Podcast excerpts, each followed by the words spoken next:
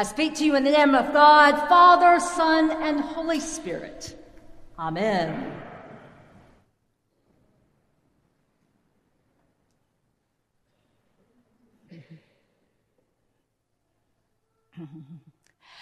Several years ago, a friend of mine and her husband adopted a baby.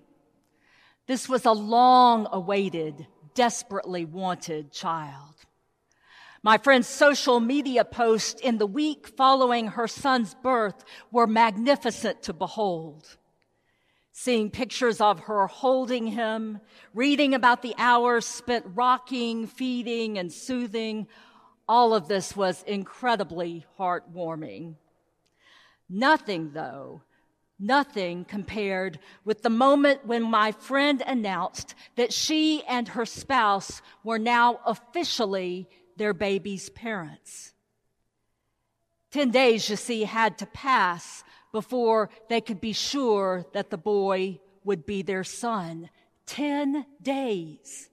And then finally, finally, to hear that this child was truly theirs. At last, they could relax and enjoy the experiences most new parents take for granted. Suddenly, my friend said, suddenly everything changed and a spirit of unmitigated joy flooded the household. Even their infant son, it seemed, noticed the difference. Following his official adoption, he became less fretful, his mother said.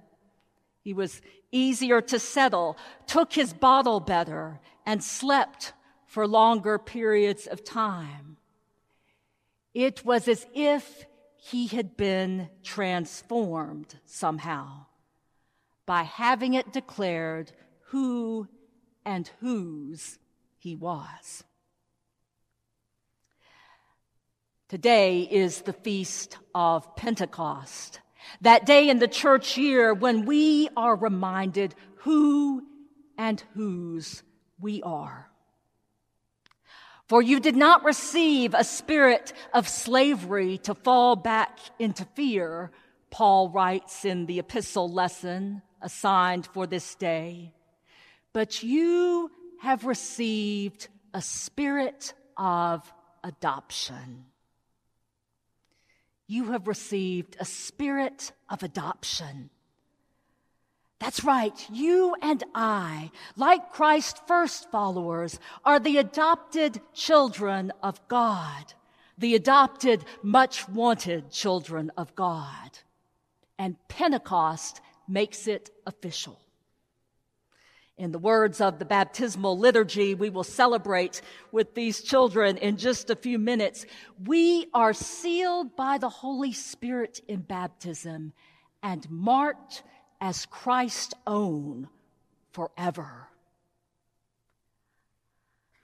This is an adoption that changes everything. Everything. Witness this morning's reading from the book of Acts, which tells the story of the first Pentecost. Jesus' disciples are all hanging out together after the ascension when all of a sudden a holy hurricane blows through town and turns the whole place upside down. Tongues of fire rest on each of the disciples, and they begin speaking in languages they had never been taught back at good old Nazareth High the disciples become apostles. People from throughout Jerusalem hear the good news proclaimed in their native tongues, and the church is born. I'm always struck by what a pivotal moment this is in the lives of Jesus' first followers. Before Pentecost, you see, before Pentecost, there has always been for them the possibility of turning back, of going back to their hometowns and getting back on their father's fishing boats, of settling down with some nice girl, starting a family, and resuming an ordinary life. Of forgetting Jesus' strange and difficult teachings and retreating instead to that which is comfortable and familiar. But then the Holy Spirit blows in. The Holy Spirit blows in and everything changes.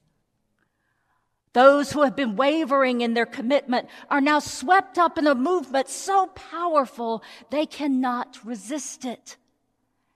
They can no longer deny to whom it is that they belong. Not only that, but the community as a whole is transformed. The many languages spoken by the people on that first Pentecost, the many languages that have previously prevented them from understanding one another, suddenly these are no longer an obstacle. The diversity that has always, always threatened the peace of Jerusalem, a barrier to people getting along.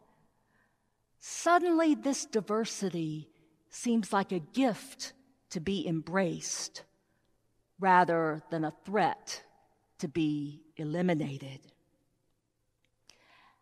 Now, of course, there are skeptics on that first Pentecost. There always are standing just to the side of all the action on the day of Pentecost. Now, the Bible doesn't tell us this, but we can use our imaginations. Standing on the side of all the action on the day of Pentecost is undoubtedly some important person, some ancient Palestinian influencer known for his good common sense. This man sees his younger son looking at one of the apostles with admiration, so he leans over and whispers in his ear, Hey, wait a minute, buddy. I told you about that Matthias. Don't hang out with people like him. You come on home now. We've got chores to do before supper. There are surely skeptics whose response to the first Pentecost is simply to head home and go on with business as usual. Yes, but there are also those who stay there are also those who stay. 3,000 of them, in fact. Luke tells us about them later on in the second chapter of Acts, from which our first reading is drawn this morning. Luke tells us that on that first Pentecost, there are 3,000 people who received the Holy Spirit and are baptized and marked as Christ's own forever. 3,000 people whose worlds are turned upside down by their adoption as God's children. 3,000 people whose lives are changed irrevocably. No longer can these individuals pretend that those who look different from them and speak another language are anything but their own brothers and sisters. No longer can these individuals live only for themselves, concerned merely for their own comfort, safety, and advancement. Rather, these newly baptized are to lead lives of service and self sacrifice, turning their swords into plowshares and embracing old enemies as friends. As a result of this, as a result of all this, many in the crowd think that these Jesus freaks are just that freakish, a little off. Some, they suppose, have been doing some day drinking and are now intoxicated.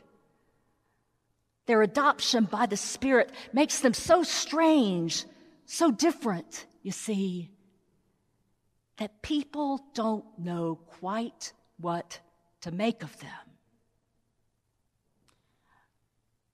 Which raises an interesting question. What do people make of us?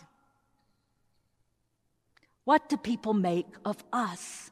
How do others view us latter day Christians on this Pentecost 2022, the feast on which we celebrate the relentless and undeterred manifestation of life and love, even in this incredibly difficult time during which many of us have witnessed more death and hate than we ever imagined possible. What do other people make of us during this time? Do they see us? Do they see in us communities and individuals who have been so radically changed by an encounter with God that we too appear by societal norms to be a little off, a little crazy? Do they see in us people who, in our ever more vengeful and polarized society, pursue peace and understanding? sometimes ill advisedly? Do they see in us people who have been set on fire by the Spirit to live lives of hope and reconciliation, even against a backdrop of growing isolation and despair? Is this what others see when they look at us? These are questions of critical importance for, as Paul writes in his letter to the Romans, quote, the creation waits with eager longing for the revealing of the children of God.